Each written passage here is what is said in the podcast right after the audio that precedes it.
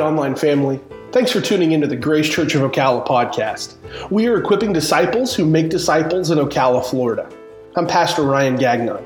We're going to be hearing today from Pastor Michael Lockstamfor as he begins our new series, The Test, a study in the book of James. We have prayed about how best to meet our community with the gospel message of Jesus. We believe this digital component is a way of meeting our community here on the web. We hope God uses it to encourage and challenge you. We also encourage you to serve a local church body. Remember, you can't be the church by yourself. A major component of our worship gatherings here in Ocala are our Kid Nation addresses. Before every sermon, whomever is preaching is tasked with delivering the sermon they will be preaching to the adults, to the kids first. If that isn't hard enough, they are also required to do so in around five minutes, the average child's attention span. We have found this has helped connect our children's ministry to the adult body and provide the adults with a strong illustration to think about before the sermon begins. This past week, Pastor Michael used a mirror and peanut butter to illustrate Jesus' ministry to his people. The idea being when we are confronted with the gospel or the mirror for the sake of the illustration, we see the reality of our situation. Jesus offers to cleanse us of sin, represented by peanut butter in this illustration. I personally think Pastor Michael used it as an excuse to mess with the kids and rub peanut butter all over their faces, but that doesn't take away from the truthfulness of the illustration. Plus, it was really funny to watch. We have sin. Jesus offers the gift of cleanliness from that sin. To go on as if we hadn't seen ourselves in the mirror doesn't make any sense. We will learn this morning that God wants to give life to those with genuine faith. Let's listen in together.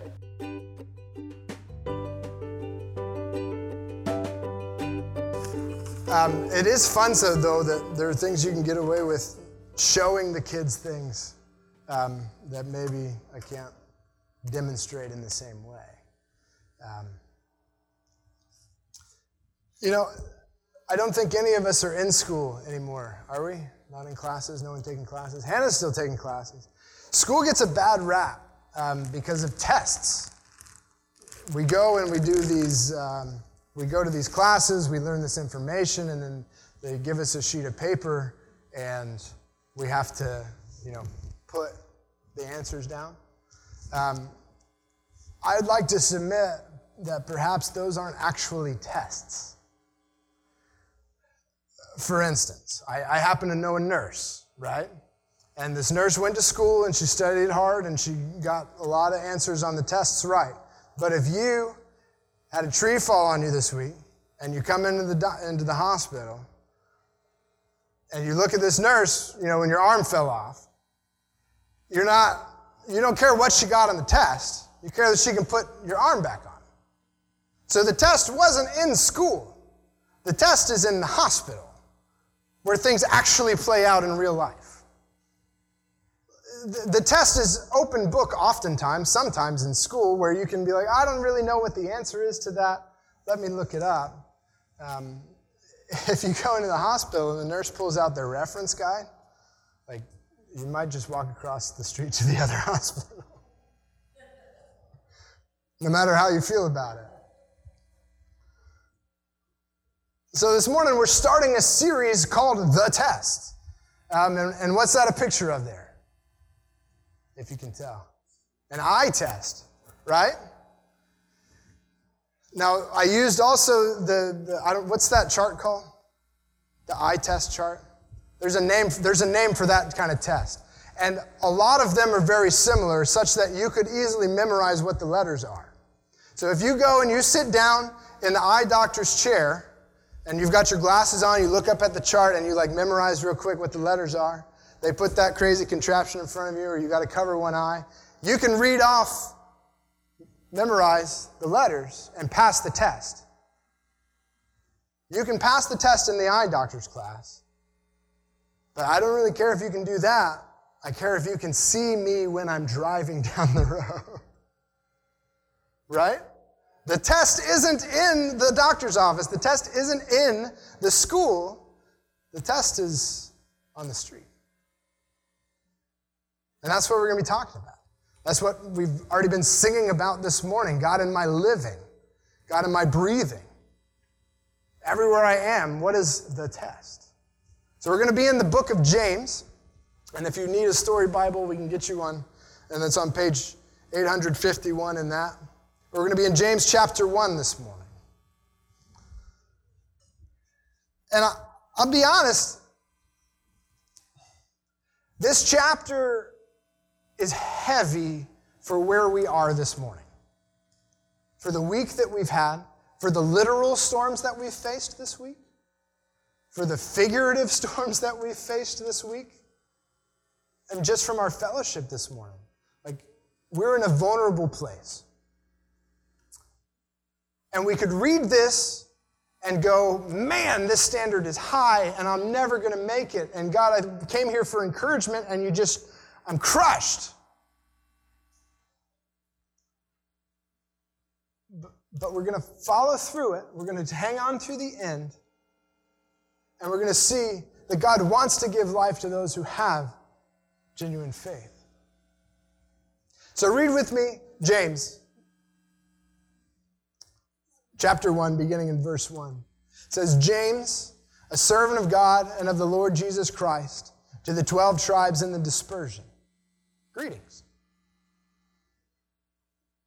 Count it all joy, my brothers, when you meet trials of various kinds, for you know that the testing of your faith produces steadfastness. And let steadfastness have its full effect, that you may be perfect and complete, lacking nothing. If any of you lacks wisdom, let him ask God, who gives generously to all without reproach, and it will be given to him. But let him ask in faith, with no doubting, for the one who doubts is like a wave of the sea that is driven and tossed by the wind. For that person must not suppose that he will receive anything from the Lord. He's a double minded man, unstable in all his ways. Let the lowly brother boast in his exaltation and the rich in his humiliation, because like a flower of the grass, he will pass away. For the sun rises with its scorching heat in Florida, amen, and withers the grass. Its flower falls, and its beauty perishes. So also will the rich man fade away in the midst of his pursuits. In these first 11 verses, we see that life has a way of sifting fakery. You know what I mean by sifting? Uh, like a sieve, a sieve, whatever the pronunciation is, where you shake it out and get the particles to fall down. There's false stuff.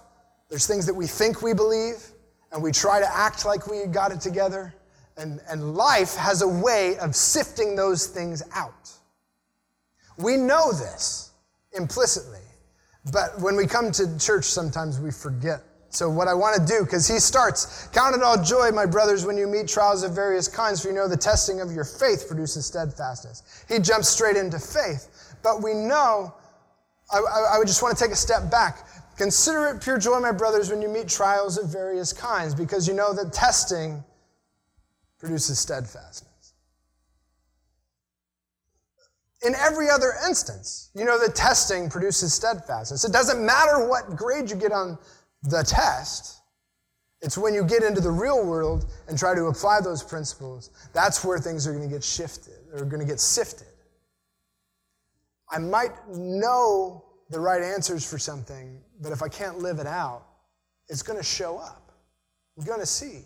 If I memorized the eye test, but I can't see the stop sign, life by itself has a way of sifting that out, doesn't it? When you try to see, like it's just, that's how life works. It's going to happen. And here's the comfort for us this morning. When we come to God's word, it's not ignorant of how the world works. James starts off with, life is hard. Stuff is going to happen, and it's going to be testing you to see what is genuinely in you. I had a professor at one time that said, um, students are like tea bags. You don't know what's in them until you put them in hot water. And life is, this, is the hot water. And it doesn't even have, like, transportation. How do I get from one place to another? That can be a test. Talking to my kids, that can be a test. Talking to my parents, that's a test. That'll preach. And those things aren't even like necessarily spiritual. That's just you got to live life. And life as a way of sifting fakery. The true tests happen on the street. I've made that point, but I want to point out something to you. This is written by James, uh, and he identifies himself as a servant of God and of the Lord Jesus Christ. James is actually the half brother of Jesus. So imagine your sibling is literally perfect. There's a whole dynamic there, right? Where, like, I'm, there's conflict here. You're doing all the right things, all the right reasons, and like I got to figure out how I'm supposed to fit with that. And mom's constantly going, Well, why can't you be more like your brother Jesus? Right? Even to the fact where when Jesus started his ministry, because he was about 30 years old when he started, so he's 30 years old and then he starts going out and preaching. James and his other brothers and sisters go and find Jesus where he's teaching, because remember, he's saying, I'm the Son of God. And so James goes with his brothers and sisters and says, We got to get this guy out of here. And he's like, God, we, we got to pull him out. He's crazy. He's lost his mind. James is not bought into what Jesus says. And we can understand that. I mean, our sibling relationships, we're always skeptical about what's going on. So if you're doubting, if there's an ounce of doubt that Jesus was who he says he was, get this he convinced his half brother that he was legit. When your half brother goes off and tells you he's the son of God, like, okay, we need to get him under control. Let's get him home. Let's lock him up. He's institutionalized. Let's get this taken care of. But when he goes to the cross and he dies and he comes back three days later, says, I am the resurrection and the life, he convinced his brother. And that's who we're reading this morning. Somebody who started out with faith that was skeptical. I'll follow God, but that Jesus guy, man. And now he's saying, I am James, not the half brother of Jesus, I am James, the servant of God and of the Lord Jesus. And he's writing to the 12 tribes of the dispersion. This is actually one of the first letters that was written of the New Testament. And it's after things get hard. The church started in a city called Jerusalem and they get together and they're doing, th- and things are going great. There's revival, the Spirit is moving, and then the hammer comes down and they all have to leave, like they're kicked out of their homes. So these are people who are living in a place they've never lived before. Their family isn't nearby. They've had to figure out new ways to make money. They've had to understand different social contexts because the Roman culture is just vastly different. These are people who are completely disoriented in their life. It's been a week.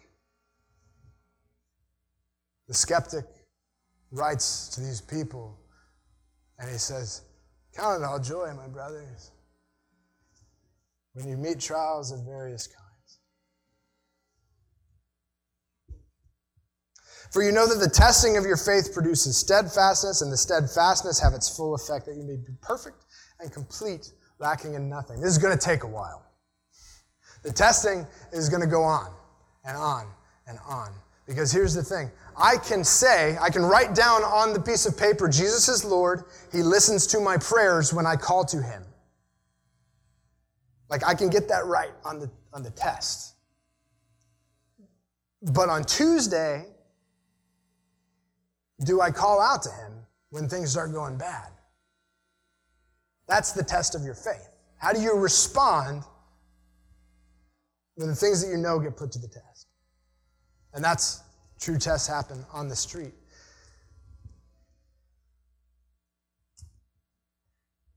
If any of you lacks wisdom, in verse 5, let him ask God, who gives generously to all without reproach, and it will be given to him.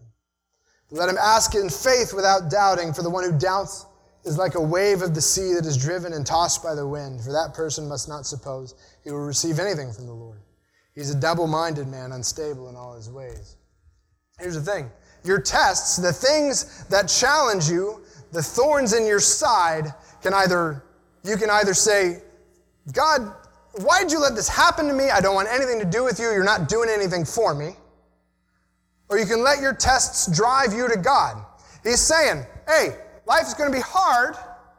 It's going to get difficult. It's going to happen. If you don't know what to do, ask God for wisdom.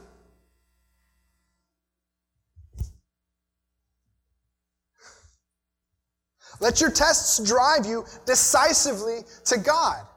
Don't go to God and be like, well, God, you know, I got this thing and it's going on and I'm not really sure if you can handle it, so I'm going to try these other things. No, ask God for wisdom and go decisively to Him because you go to God and you say, hey, God, I need you to take care of this. I'm coming to you for this. I'm throwing this at your feet. But I got all these other things going on. It's like a wave tossed to and fro by the sea. We've seen pictures on the TV of waves just go wherever the wind blows. Are you turning decisively to God in your trials? Why should you do that? Ask God who gives generously and without reproach. And it will be given to him. Without reproach, God's not giving it to you grudgingly. He's not saying, oh, I guess. I mean, you don't really deserve it, but here you go. I guess. Wisdom. generously. God, do you see what I'm up against here? God, I don't know what to do. These kids are driving me crazy. I don't know how to get to point A to point B. This, this, this, people are obstinate. They won't listen to what I'm saying. God, let me give you generously wisdom. And the thing about wisdom, at least in my life, and I don't, I don't know that this is in the text, but in, in my life, I don't know that wisdom is coming out of me until like two days later. I'm like, oh, I had a really good response. I didn't know it was a good response when it was going on, but that was God working in me, and I didn't know. And man, He's generous. I did not deserve all the grace He gave to me in that moment. Let your tests drive you decisively to God. In verse 9, let the lowly brother boast in his exaltation the rich in his humiliation, like the flower of the grass, he will pass away. For the sun rises with its scorching heat and withers the grass. Its flower falls and its beauty perishes. So also will the rich man fade away in the midst of his pursuits. Let the eternal things shape your perspective. See, this is kind of a weird sentence to kind of stick in here. But he's saying, hey, look, and honestly, here's, the, here's, here's where he's coming from. I think you'll identify with this. He starts with money. Let, let, let, count it all joy when you meet various trials. And he says, hey, look, you're going to have problems with money. Let the poor person rejoice in his exaltation. Let the lowly brother and the rich in his humiliation. He says, we need to have an eternal perspective on the things that get spent up real quick. We constantly, like, the paychecks come week to week, month to month, whatever it is, those things got to be spent. They're spent up quickly, and we worry about them a lot. Do we have an eternal perspective on the things that get burned up real quick? Are we looking to God and saying, How am I using these things that I have to spend, these things that you've given to me for a brief amount of time, for something eternal? Because it's all going to burn up anyway if we haven't seen that, like the storm that came through in southern Florida, it didn't care how much money you had, it didn't care how much you spent on the house, didn't care what your land was worth. It just came through and leveled everything.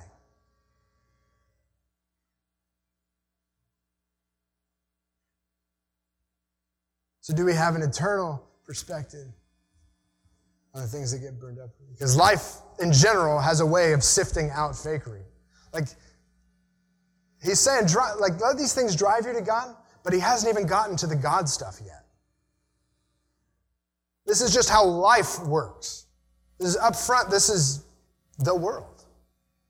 So let's get to the God stuff. In verse 12, he says, Blessed is the man who remains steadfast under trial. For when he stood the test, he will receive the crown of life, which God has promised to those who love him.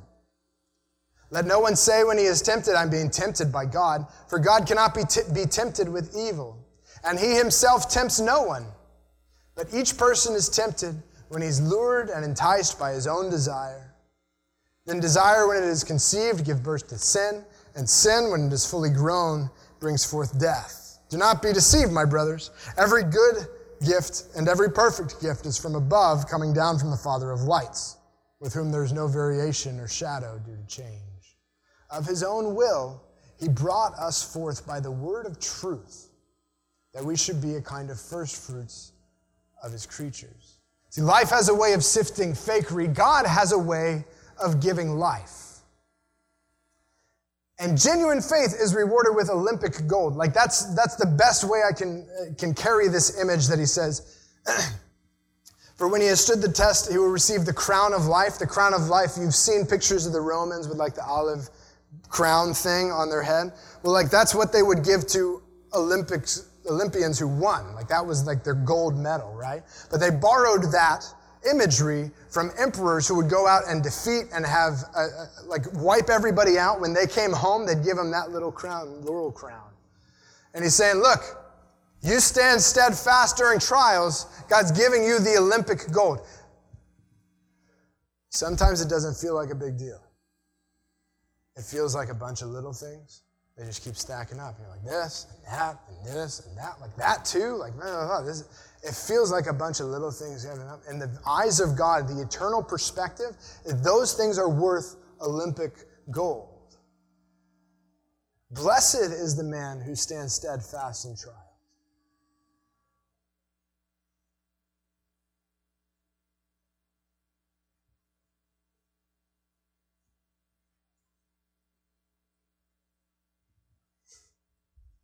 It matters. It's just, can you hear me?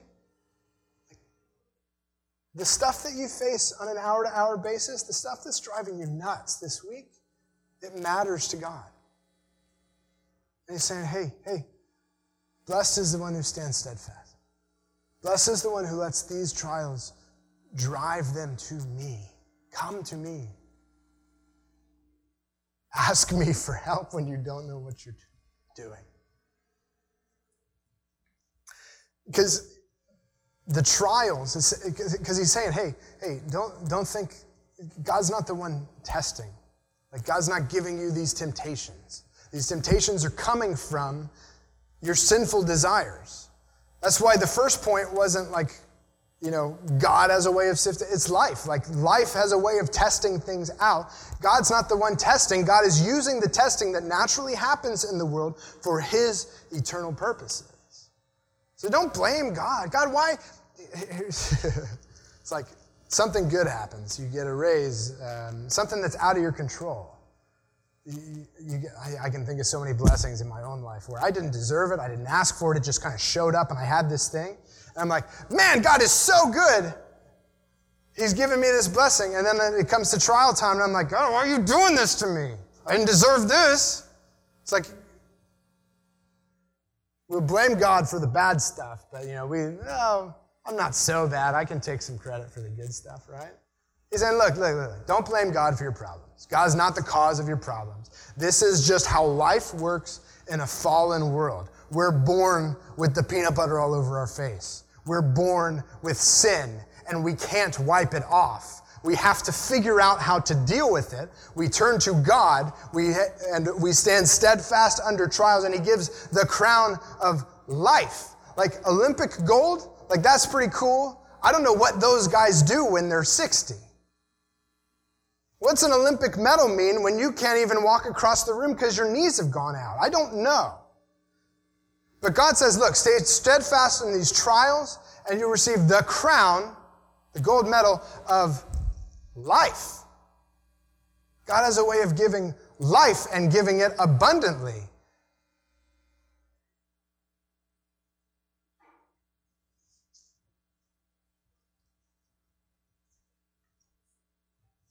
Did you see in verse 16?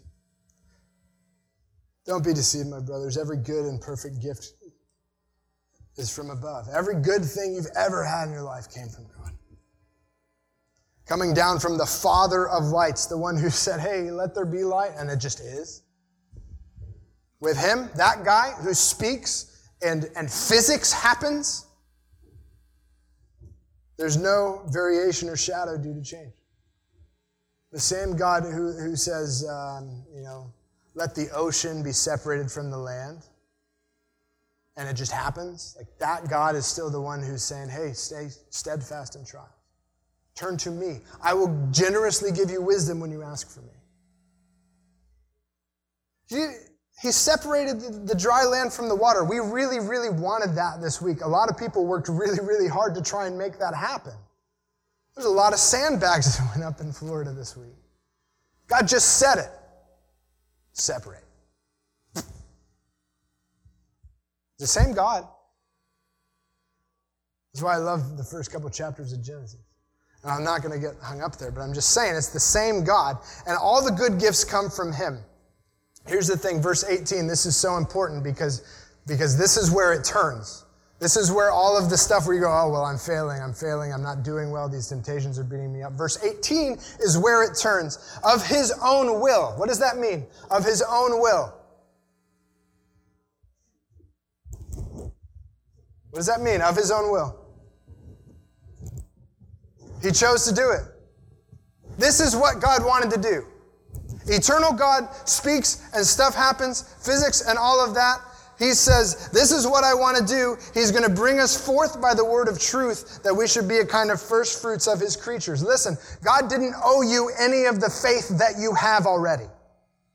There are people that you know who want, like, uh, well, Pastor Ryan was talking this morning in uh, Bible fellowship. There's people who, who think that God and Jesus is just silly nonsense. It doesn't make any sense. There's all those people that God hasn't yet shown himself to. You were there. You didn't know until God told you. God didn't owe you the knowledge and the, and the faith that you have today.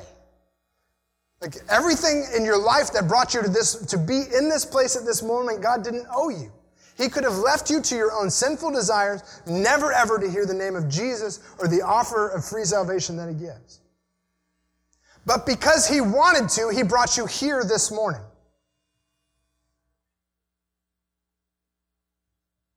I need that this week. My trials are, like, I feel like my trials are big.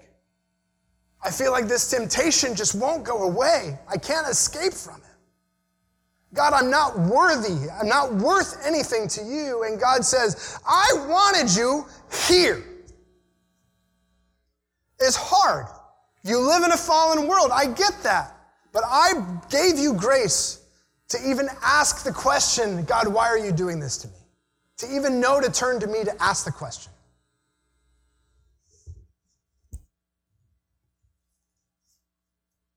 That we should be a first fruits of his creatures. First fruits. There's a, there's a theological, there's a whole bunch of theological baggage to that word. I think the easiest way to kind of put it is how many of you guys have ever like planted a garden, a vegetable garden, uh, or some kind of a, a, tree? Put a tree. I remember our neighbors behind us. They were so excited because they bought these these uh, grapefruit trees. I think it was, and they bought them and they put them in the ground. They took care of them. They watered them, and they just couldn't get any grapefruit off of them. They're like, oh, what are we doing wrong? Uh, we put fertilizer in. The first grapefruit that they had off that tree that they spent all that money and all that time on, they were excited to get some fruit. It's the first fruit. Yes, yeah, six years. Takes a long time. And when you finally get fruit off of something, when you've been through all of the pain and all the toil and all of the sweat and all the blood and all the tears of all of the things that go on in your life, you finally get a first fruit. It's like, woo! I get something back for it. Listen, that's what God's saying about what He's doing with you. All the trials, all the testing, all the times that you stand firm, all the times that you fall down, He's working and tilling the ground and trying to grow you, and He wants you there because He wants to celebrate. I got the first fruits. The cream of the crop.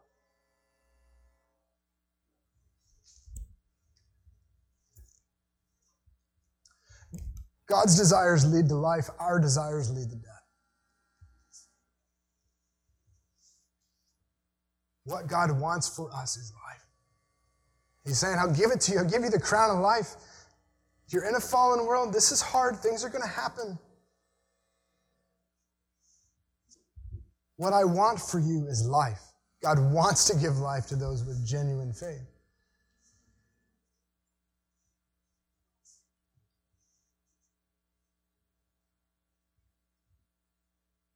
So it's a good, point to ask if you have faith that Jesus is redeeming you. It's a good point to ask if you have turned to Jesus and said, I see all the sin. I see, I, no one has to explain to me all the ways I screwed up. Like, I can list that faster than anybody. But I want to turn to God and have Him redeem me for that. Have you made that request? Have you turned to Him and said, God, forgive me of my sin? I want to follow you.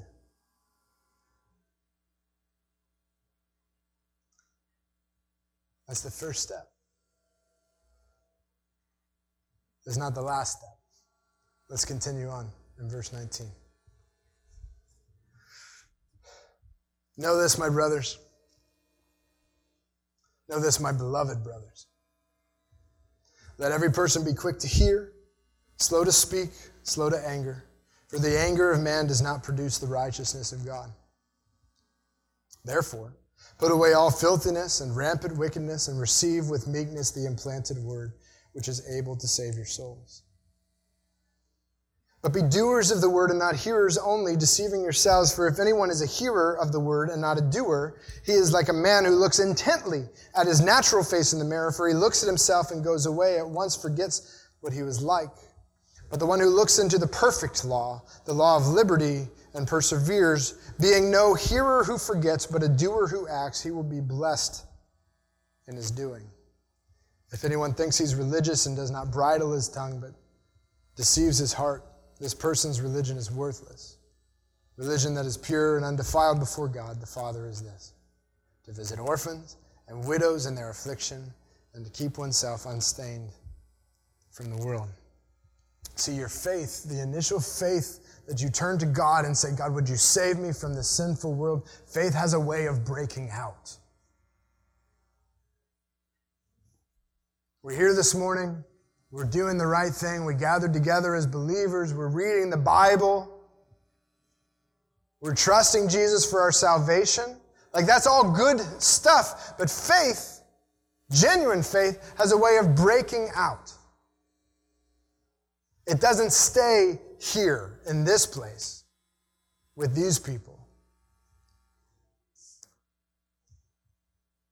And, and this is, is going to sound, it might I don't know. Sometimes I read the Bible, I'm like, well, yeah, duh. Like, you can't do what you don't know. If you don't know how to do it, you can't. And you can't learn what you don't hear. If you're not willing to listen to what to do, then you're not going to be able to do it. Mm-hmm. So, what is he saying? Let each of you be quick to hear, slow to speak, and slow to anger. I get this backwards. I hear half of a thing and then I'm mad. Like I think I know what they're going to say, and, and I think I know what they're going to say, or I think I know the situation. I'm like, I'm not pointing any fingers. Y'all do that. But I'm just saying, I'm saying I get this backwards. I'm quick to anger and I'm quick to give correction and I haven't even heard what the situation is. So he's saying this is real practical. This is probably the most practical, is one of the most practical verses in the Bible it applies to everything. It applies to your marriage, it applies to your kids, it applies to your coworkers, it applies to your boss, it applies to people in traffic, it applies to hurricanes, it applies to God. Be quick to hear slow to speak, slow to anger. Sometimes I read the Bible and I'm angry that God is saying the things that He's saying to me, and I haven't even heard what it is that He's saying to me. Because I'll tell you the truth, the first time I went through James chapter 1, I was mad. These are all these standards. It's all this stuff that you got to do. It's all this faith that you got to have in God. I don't have this kind of faith. But as I went and came back through and I listened, I listened, I listened, I realized that God wants to give life. and he's paid for it. Right?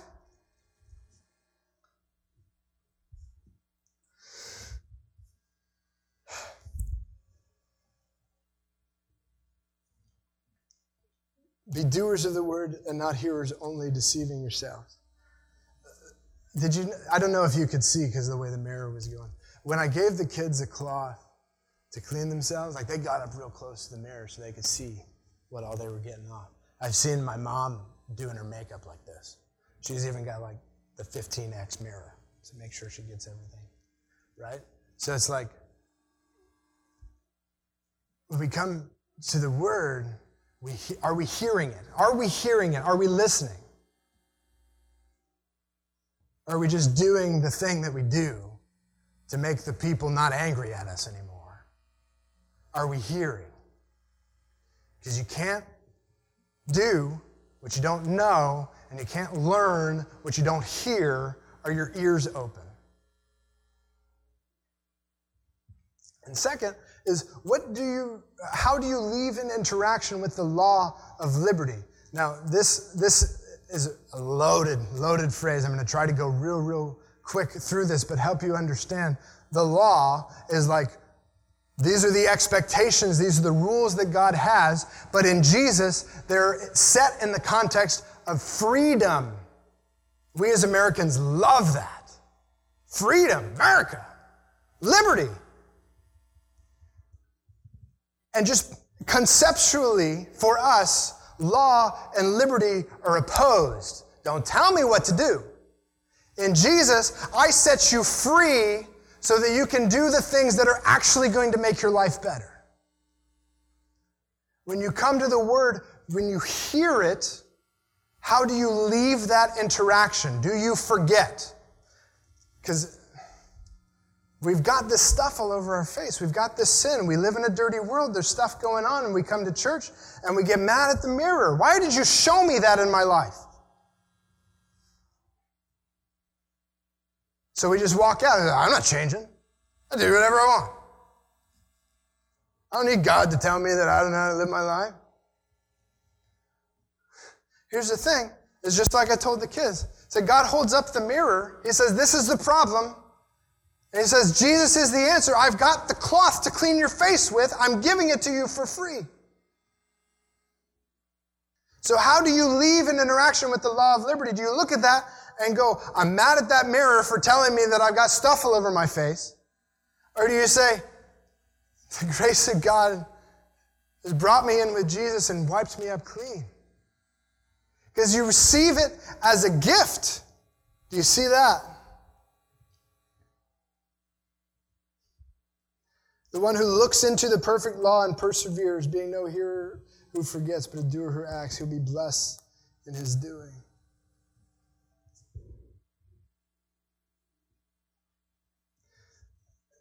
Here's the thing all this letter was written for church people. We can, it's, it's really easy to say this is for somebody else. Is it for the non Christians, those people who don't know Jesus? Just say, hey, like y'all need to look in the law of God and realize your sin and, and get cleaned up and let Jesus clean up with you. James is writing to whom? The 12 tribes of the dispersion. These are church people. These are people in spiritual relationship with God. He says, hey, when you look into the law of liberty, Christian, when you look at Jesus, when you see the perfection that he is, you see your imperfection. How do you leave that interaction? Do you throw yourself on the grace of God and ask for forgiveness? Hear and do. Lean on him for change. This is the gospel constantly being applied to believers. And lest we forget that all this church stuff doesn't matter, Genuine faith blesses the disadvantaged. If anyone thinks he's religious and doesn't bridle his tongue but deceives his heart, this person's religion is worthless. Religion that is pure and undefiled before God the Father is this to visit orphans and widows in their affliction and to help keep, and to keep oneself unstained from the world. The, your faith will be compassion to other people. Getting stuff right with God means that you can offer a lot of grace to other people. And widows and orphans are people that don't, they're, they're disadvantaged. They don't have a means to make money. They don't have a means to advance, like culturally, and, and, and the people that he's talking to right now, these are like the people who are stuck in a rut and can't get out. He's saying, hey, your faith, if it's genuine, will visit those things. But the person who is deceiving himself is the person who says, I'm helping other people and doesn't do it. If you think you're religious, you don't bridle your tongue, this is where I get in trouble. Like, I, am really, really quick to say, oh, I'll help. I'm helpful. I will be helpful. And then do I follow through on that?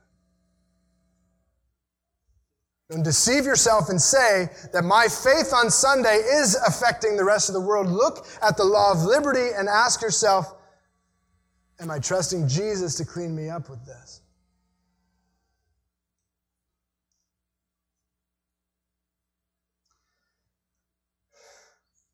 So God wants to give life to those with genuine faith. And those are people who don't know God yet, and that's life for people who do know God a quality of life that's unsurpassed. Listen, the tests that we face are bringing us to this. We cannot know that we have faith unless it has been tested.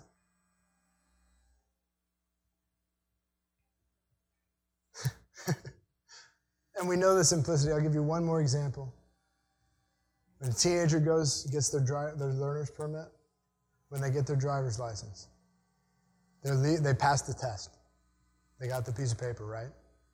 How many of us are real excited about being on the road with those guys while they're driving?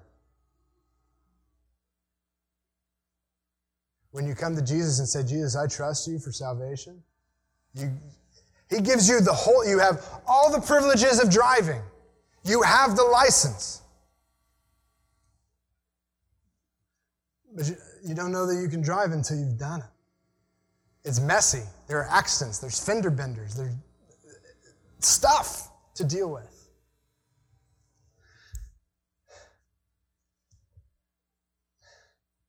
So I have a couple of things written down, but I just want to remind us that you, your trials, God wants to work with you through those. Look at the people next to you those people also have trials.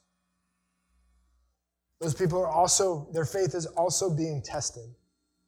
Are we a community that can hold, that can embrace each other and say, you're following Jesus, you still got a bunch of peanut butter all over your face, but you, but God's given you the rag and, and, and, and you're leaning in and you're trying to get it cleaned up and here, let me help you. That's, why we, observe foot washing as a body. Like, that's the thing. Like, let me help you in your faith. So, as a church body, are we embracing one another as we seek to follow God? As people that are lights in this community, are we saying that, hey, God wants to give life to you as He's testing your faith? Because the tests are here, the tests are coming, the tests are happening this very minute. And as soon as you start talking about them, they come up more and more. What are you hearing? What are you doing? How are you living?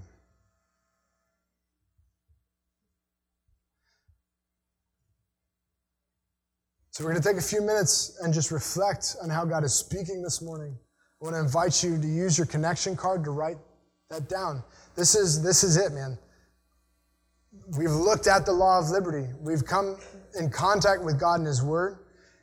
And if I don't write something down, I, I forget. That's why we encourage you to write what God is doing in this hour on a piece of paper, whether you choose to share that with us so that we can pray with you, or whether you take that home with you so that you can remember what God did this morning. Don't turn away and forget what you look like.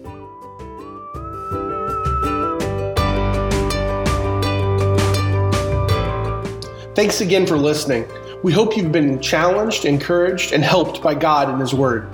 If you want more information about Grace Church of Ocala or would like to get in contact with us, please visit our home on the web, ocalagrace.org. And if we haven't met yet, we hope to talk with you soon.